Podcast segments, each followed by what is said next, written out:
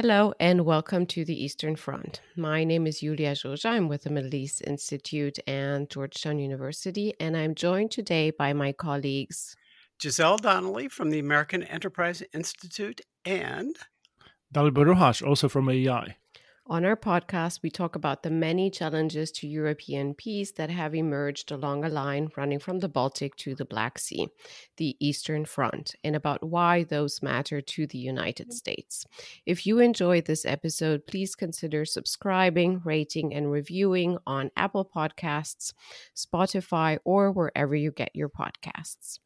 Thank you. Um, before we um, start, um, we have um, as uh, a guest today uh, former ambassador of Hungary to the United States, András Simonyi, who is joining us today to talk about the Orban Putin connection and many other relevant issues on the Eastern Front. Um, but before we we turn to Ambassador Simonyi, um, Dalibor, the floor is yours. Well, thank you so much, Iulia, and I'm thrilled to welcome Andras to the to the show. Um, there are many reasons for us to be excited about his presence. Uh, one reason is that he was actually trained as a transport economist. Economist, so we can talk about road pricing and all kinds of interesting things. Um, secondly, he uh, has been playing in a rock band that has featured Tony Blinken as as a as a guest guest star on guitar and vocals. And thirdly, he um, even wrote a book about uh, rock and roll music and the Cold War. It's called "Rocking Toward a Free World" when the Stratocaster beat the Kalashnikov, whatever Stratocaster is can it's, a, it's a guitar, Dalibor. if you'd like me to hold one up, I'm able to do so. that, was, that was just a bait for you, Giselle. Um, I took it. well, um, Andras, I want to start with a simple question, which is one that um, I'm asking myself a lot, and I get asked as well, which is, which is how do you account, how do you explain this this strange affinity that the Prime Minister of Hungary, Viktor Orban, has for the regime of Vladimir Putin. Uh, you know, in many ways, Hungary and Poland get compared uh, for their you know social conservatism and, and and the sort of similar populist vibes that you get from their capitals but but on this particular question there is a world of difference between the law and justice party and and Fidesz and it also seems like it hasn't always been the case with with with, with Hungarian center right or, or national conservative center right that it would sort of look up to, to, to, to Putin and Putin's regime. Yet there has been this very strange consistency over the past 12 years of Fidesz governments in, in, in fostering deeper and deeper ties with, with the Putin's regime, which hasn't even been overturned really by by the events of the past couple of weeks. So so so how, where, where does this come from?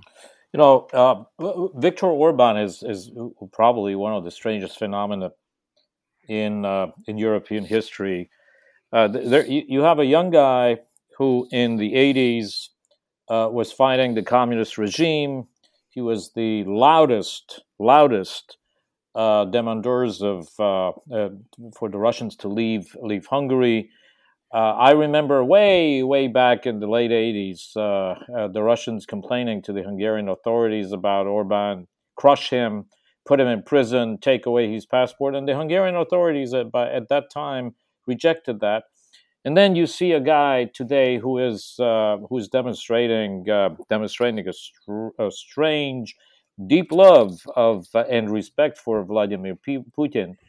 Uh, he might want to get out of uh, out of this situation one way or another. It will be very very hard. But the bottom line is, in in, my view, uh, as strange as it might sound, this is really a result of uh, Viktor Orban being in love with power and money, and perhaps his love of power and money is is stronger than his love of country. Well, so that sort of suggests that um, uh, you know it's it's not really a bond that uh, can endure difficult times, and given that Putin doesn't exactly at the moment look so powerful, and that uh, Russia's money supply is uh, dwindling rapidly. is there a scenario where you can imagine uh, yet another uh, twist of the uh, Orban tale? You know, where he, you know, perhaps recognizes that the subordination of Hungarian national sentiment to Russian imperial sentiment uh, is a bad idea, and that Russian or Hungarian nationalism demands a break from. Well, uh, that's a, that's a really good question. Uh, Hungary does not have a foreign policy. Only Viktor Orban has a foreign policy, so he could uh, turn around as we speak and uh, go in the the opposite direction. Uh, the, the, the fact is, however, that Viktor Orban has maneuvered himself into a situation when breaking a tie with Putin, uh, with Putin does not only depend entirely uh, uh, uh, Viktor Orban. So he, I don't think, in many ways, he is not a free man to decide. I think the bonds, the relationships, the depth of the relationship, all kind of things, uh, uh, tying himself to to Putin's uh, energy sector, uh, the, the, the, the super, super corrupt uh, oil and gas sector, the super, super cor- uh, corrupt uh, uh, nuclear sector, inviting, inviting a, a, a, um, a, a, Russian bank to be headquartered in Budapest, and everybody knows, and the average Hungarian knows it's a spy center for the Russians. So maybe he is not a free man any longer. But honestly, I do think that uh, he could turn around if he wants to. The question if if is does he really want to? Maybe to follow up on that, does he have Viktor Orban any incentive? You would have thought that the incentive would have been the invasion, but we've seen him playing um, uh, Hungary up as Russia's Trojan horse over the last four weeks within the EU, within NATO, to the extent that the West needs to seriously ask themselves the question what do we do with Hungary under Orban? Um, because they're basically blocking, they tried blocking sanctions, and now they're blocking everything they can. And so, the whole that we're talking about unity of the West is constantly undermined by this tiny country and tiny man that represents that country. So, how do we make sense of the incentives if they were absent so far? What can the West do, and what can Orban do in terms of turning Orban around? You know, uh, let's face it. Uh, uh, Orban got this far in the relationship with Putin because uh, there were enablers in the West who, you know, who turned their heads away when they saw all this happening. And uh, let's be blunt and clear: Germany, Angela Merkel was one of them. And um, and and this is something people don't want to talk about. The, the the the the way to do this is, you know, man up, man up uh, and and and be tough on Viktor Orban. I don't see the toughness. I, I really don't the, the, see the toughness. There there are many similarities between Viktor Orban and uh, Vladimir Putin as per, as as personalities. Uh, both of them only respect power. Both of them only respect uh, toughness. Both of them only respect, uh, you know, the language of the base, baseball bat but I don't see that baseball bat uh, being swung by the West in any, any way. And uh, frankly speaking, I don't see the United States uh, having been firm enough uh, on Orban. I, I, do believe consecutive consecutive administrations have discarded Orban as you know a nuisance, but not not a big deal while we have been telling why we have been telling uh, the administrations and it started with the obama administration continued with the trump administration and we say it we say it to this administration as well Viktor Orban and what Viktor Orban is doing is is kind of like cancer. It starts starts with a small spot on your skin. You disregard it, and by the time you start to treat it, uh, it's way too late. And I just hope it's not too late frankly, today only a surgery, a major surgery, a a, a big operation will be ta- will will will you know will uh, take care of this this problem. Let's see what happens at the elections. If Orban keeps uh, keeps his position, uh, it's a totally different uh, situation. If the opposition wins, it's it's it's again a totally different situation. We need to get back to this uh, very very soon because Hungary has no space. Hungary has no reason uh, to be in the in the Russian sphere of influence, where it has uh, basically landed in the last couple of years. It's a, it's a really interesting situation because you would think that um, with the um, run up to the election, um, that that that the ties to Putin would become a major political liability for Orban. So so a lot has been made of of a supposed U-turn by the Hungarian government on Russia in the immediate aftermath of the invasion. So so Hungary joined the sort of wide you know condemnation of the invasion, didn't block EU sanctions ultimately, or or at least the the, the ones that were on the on the table. Uh, uh, but at the same time, you know, he went to Belgrade to hang out with with with, with Orban's closest friend in, in, in Serbia, with with, with Vucic. He uh, said very openly that Hungary would not allow for uh, for transfers of lethal aid to go through Hungary into into Ukraine. Um, and even in a few days before the invasion, he was he was in Moscow begging for for larger larger gas supply. So so, so he he didn't really he hasn't really made the U-turn that we saw some other politicians perform. So he must clearly think that this is not a massive deal in the in the sort of in the in in in, in the in the run up to the to the election. Uh, what would you so, so, so first of all what would you what do you think of his political calculus is in in in in, in this situation. Secondly, um, what would you tell to uh, you know Fidesz leaning Hungarians who would tell you, look, uh, it, it is the case that you know the Germans are not really going out of their way to hold Russia accountable. Why should a tiny nation in the middle of you know in the heart of Europe be sticking out its its head to to to do so in their in their stead.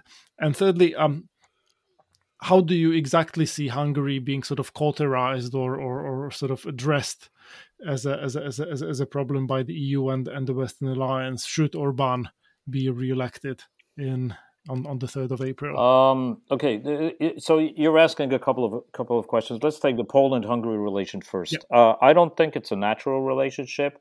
I do think there's a split there. Uh, I I kind of like to think that uh, the difference between uh, Kaczynski and, and Orban is that Kaczynski actually believes what he's saying. Orban does not believe this. Orban does not have an ideology. Kaczynski does. More importantly, uh, I think I think we have come to a breaking point between Poland and Hungary because the, the relationship with Russia could not not be uh, more more different.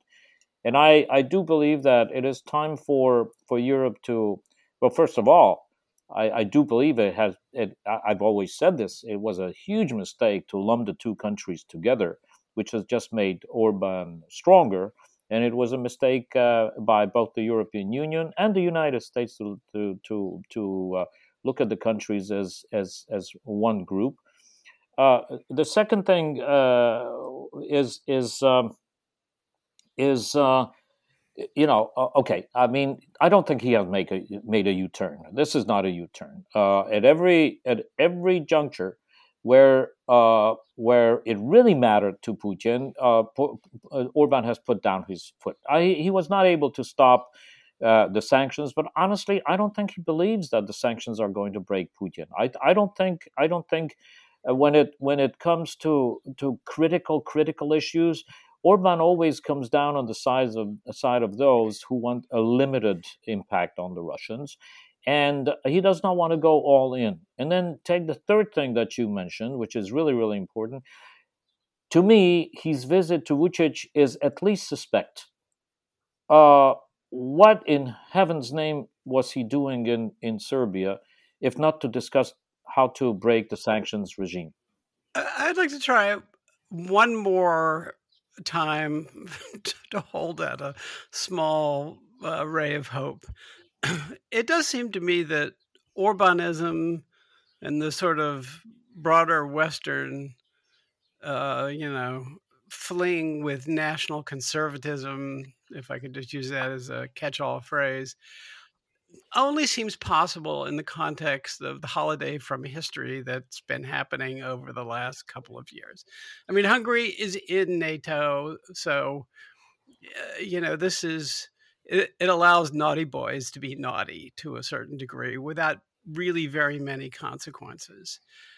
But you know, to to bet that the Germans are are have not really changed, that they will continue. I mean, of course, they're not ready tonight at midnight to give up Russian energy supplies and stuff like that, but it's quite within their capacity to to wean themselves off of it, you know, in a fairly rapid way.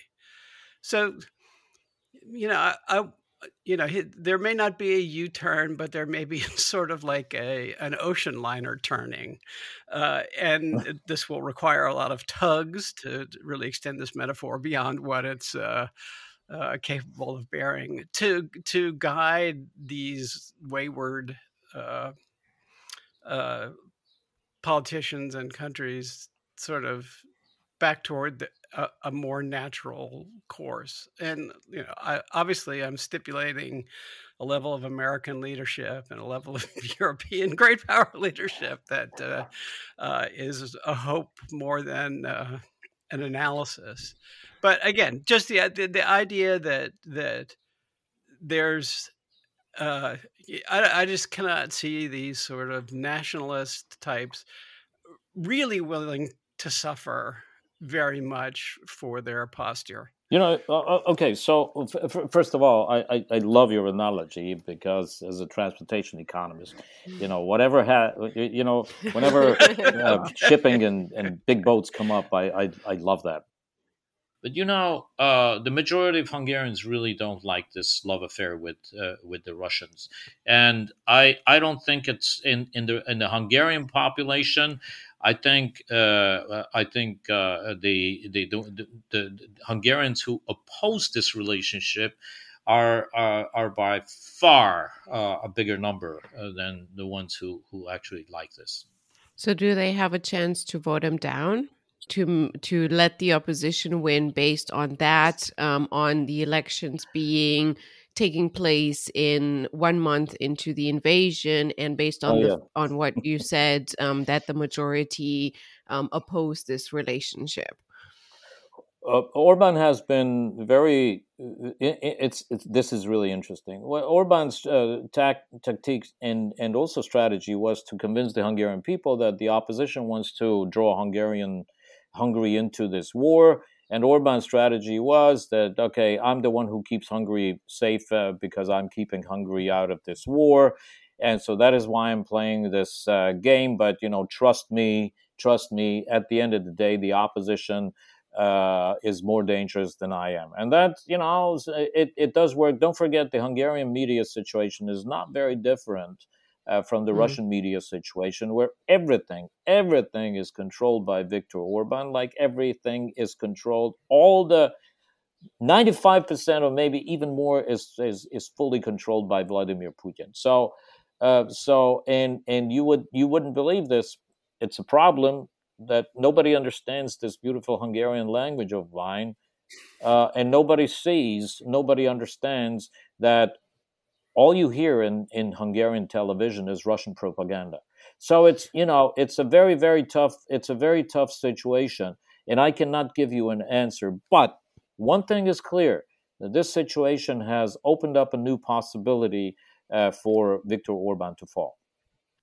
I I would really like encourage our listeners to to get on, on the internet and just use Google Translate to read through the stuff that's getting published in places like Magyar Nemzet or or others where like there was a piece yesterday which uh, painted this grotesque picture of you know globalist networks conspiring to destroy the Hungarian nation and almost casually mentioned uh, direct military intervention as one of the tools in the toolbox of, of, of these globalist networks, referencing specifically 2014 and the Maidan in Ukraine. So, so totally regurgitating. All we have to do is listen to Fox, Dalibor.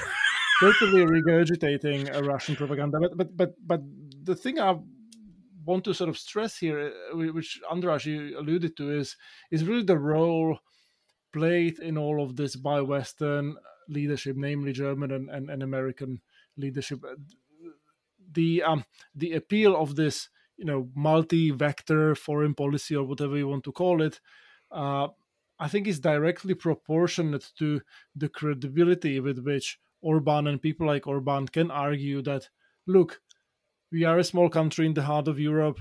Uh, you know, Germany is not really willing to hold Putin accountable. Biden is being lethargic. Why should we you know tiny nation be sticking our heads out. Uh, once that argument is gone i think then then it becomes unsustainable for him to be making that argument. But but you know like in the situation that we find ourselves currently in i think there is still a lot of sort of you know leeway for him to make that argument. I, I think you're I, I think you're you're perfectly right. If you look at look at hungarian foreign policy in the last uh, 12 years since orban has been in power again he even, he has never crossed the line that would uh, not be condoned by by Germany. He was very very careful. I would even go as far as saying he's always consulted the Germans on how far he could go. And in this respect, I got to tell you, he's a very very shrewd and very very uh, you know uh, very very professional uh, politician. Uh, and I repeat, and I agree with you. The, the situation might arise when Germany, uh, you know, uh, has a a uh, volte-face, and then and then it's a totally totally uh, different. Uh, it's it, then it will be a totally different situation. It also very much depends on German industry.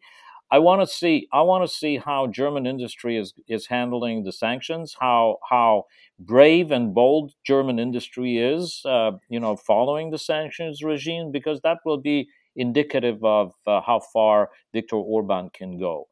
Uh, but but you know, I want to I want to raise uh, a, an issue that uh, was was uh, mentioned in the beginning. Thank you for mentioning my book. Thank you for me- mentioning rock and roll. I also want to, you know, I'll I'll give you a I'll give you a, a full tour of uh, the Rock and Roll Hall of Fame if you want to, and I can explain what a Stratocaster is. Stratocaster is the most iconic American guitar, and I have one, and I have a red one uh, that was played by by Jimi Hendrix. But joke aside, I want to I want to say that in during the Cold War, while I was I was growing up, rock and roll music was really my lifeline to the West. It was the expression of, of freedom, freedom of expression. It was a strong statement about democracy. It is you know four or five guys standing on stage and they will say whatever they want they play whatever they want they play from their heart they improvise and it couldn't it, there couldn't have been a stronger message of freedom. More importantly there that music that culture that attitude was brought to us through voice of america through radio free europe through the bbc and i keep asking my, myself the question what did we do wrong? Where is rock and roll for Russia in the last uh, 20 years. Why, why is it that today it looks to me that Russians are more isolated from the world than the way they were before the, the age of internet? Why is it that they buy into this craziness of Vladimir Putin, which even wouldn't have happened during uh, during the Cold War?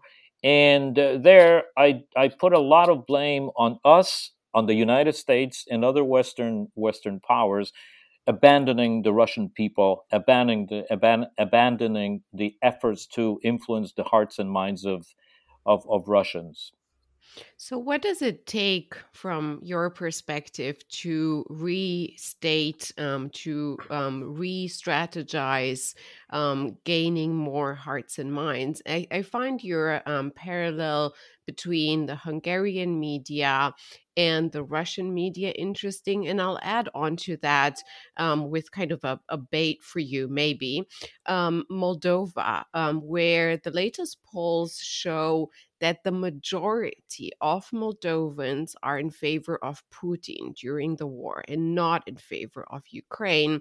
And why that is, is because they have been watching TV, and um, the Russian TV is a lot more fun, a lot more entertaining. And then it's that 10% um, brainwash, but the rest of it just doesn't compare to anything the West or Romania next door in Romanian language in Moldova can put up in terms of budgeting for the regular citizen watching Western media is utterly boring and the messages don't come across neither. That's why the absolute majority in Central and Eastern Europe believed until the Russian invasion, even 36% in Poland, that Russian military might and military technology is more advanced than American.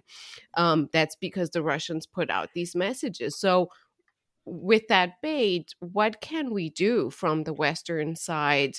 Is it just taking money? Is it taking a certain message that, that we have forgotten in order to reach hearts and minds across the region and particularly in Russia? Good question.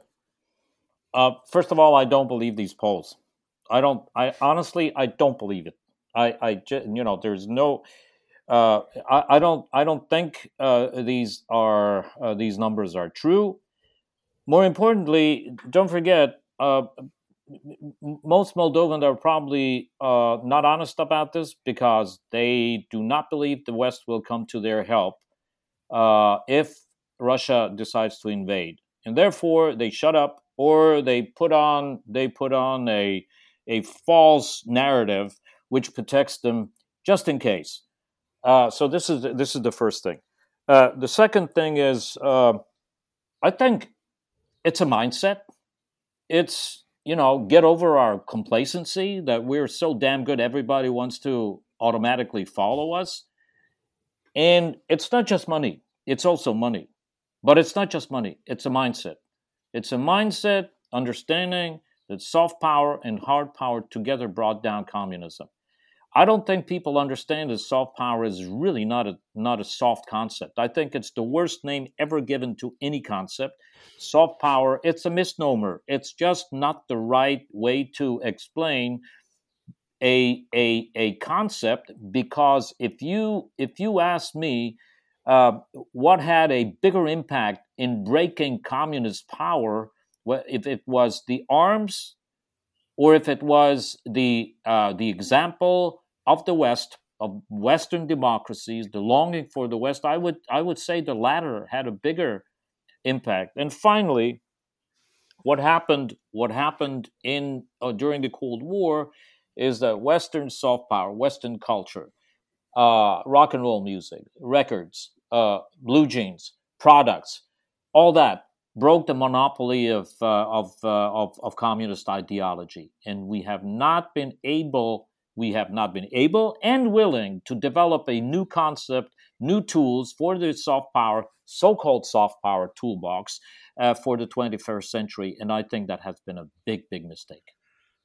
You know, um, it strikes me in this context that the Ukrainian war is not simply a tragedy, but a huge opportunity. You could not ask for a clearer example of people who are really willing to sacrifice to an extreme in pursuit not only of their own national independence, but a dream of liberal Western modernity, rock and roll, all the things, Andras, that you were enumerating there. So it just it reinforces for me the idea that it is so important for the Ukrainians in the West, not simply to win on the battlefield, although that's a necessary condition, but to really embrace a, an independent post war Ukraine in the whole system of the West, both the economic structures and the security structures. I, I, think I think you're you're right. And and by the way, without mentioning Ukraine, uh, all along this conversation was about Ukraine. This was about the war. This was about where Ukraine Ukraine wants to belong. It was about the concept the, the, the concept of democracy versus dictatorship. All along, this was the conversation. And yes, the war in Ukraine is really the clash, if you want, of on the one hand, uh, Genghis Khan, and on the other hand, let's face it, uh, the industrialized, uh, enlightened, enlightened West. And I agree with you. The fascinating thing that I, I, I, I, I have to, I have to think that people have realized every single Ukrainian they ask, and I don't think they're just selecting, you know, they're just selecting the ones who are pro-Western. Every single Ukrainian says that the existence of the country is tied to the to the way of life that has to be Western. And I, I, I, I what I see is this is an educated, Western-looking, English-speaking population, which really would like to not only would like to, who sees their future, who see their future uh, as part of the West. And that is really what we need to appreciate. And this is really what we need to think about. How do we make this happen? And by the way, yes, there is always opportunity in crisis. When when the war is over, because one one day it will be over, the West has a responsibility and an interest in rebuilding Ukraine to be a modern, a, a prosperous, strong, Western style democracy, and I think it's totally, totally doable. I think that is the biggest threat to to the Russians. That is why they really are afraid of, of, of Ukraine. But you know what? We have to do it, and if what cost what it costs, we will have to pay for uh, uh, pay the price for that. Uh, and and it's not too early to start thinking about okay, how do we rebuild that country? How do we help Ukrainians? Uh, uh, rebuild their country so that they become part of our family. You know, Andras, um, your words remind me of um, a few months ago. I saw some recordings of rock and roll um, concerts uh, with hundreds of thousands in Kiev, and the public was in clear discrepancy in age um, compared to the performers. These were kids in their early 20s, and they knew all the songs word by word by heart. I think this is telling in terms of how Ukrainians eh, um, are um, are oriented in terms of foreign policy and in terms of values. And uh, Andras Simonyi helped us make sense of rock and roll and freedom on the Eastern Front. Thank you so much, and of Orban's games um, that are um, sort of the opposite of rock and roll, if you'd like. Um, let's uh, um, let's wrap up then. A big thank you again to Andras Simonyi for helping us make sense sense of of um, freedom and rock and roll on the Eastern Front. From me, Iulia Joja, and my friends Giselle Donnelly and Dalibor Rohac. Thank you for listening to the Eastern Front, a podcast dedicated to security challenges that have erupted along the line from the Baltic to the Black Sea. You can find more episodes and additional content on our website, aei.org Apple Podcasts, Spotify, or wherever you get your podcasts. Please get in touch with us on Twitter using the hashtag Eastern Front Pod in one word. If you enjoyed this episode, please consider subscribing, rating, and reviewing us. Thank you, and until next time, goodbye.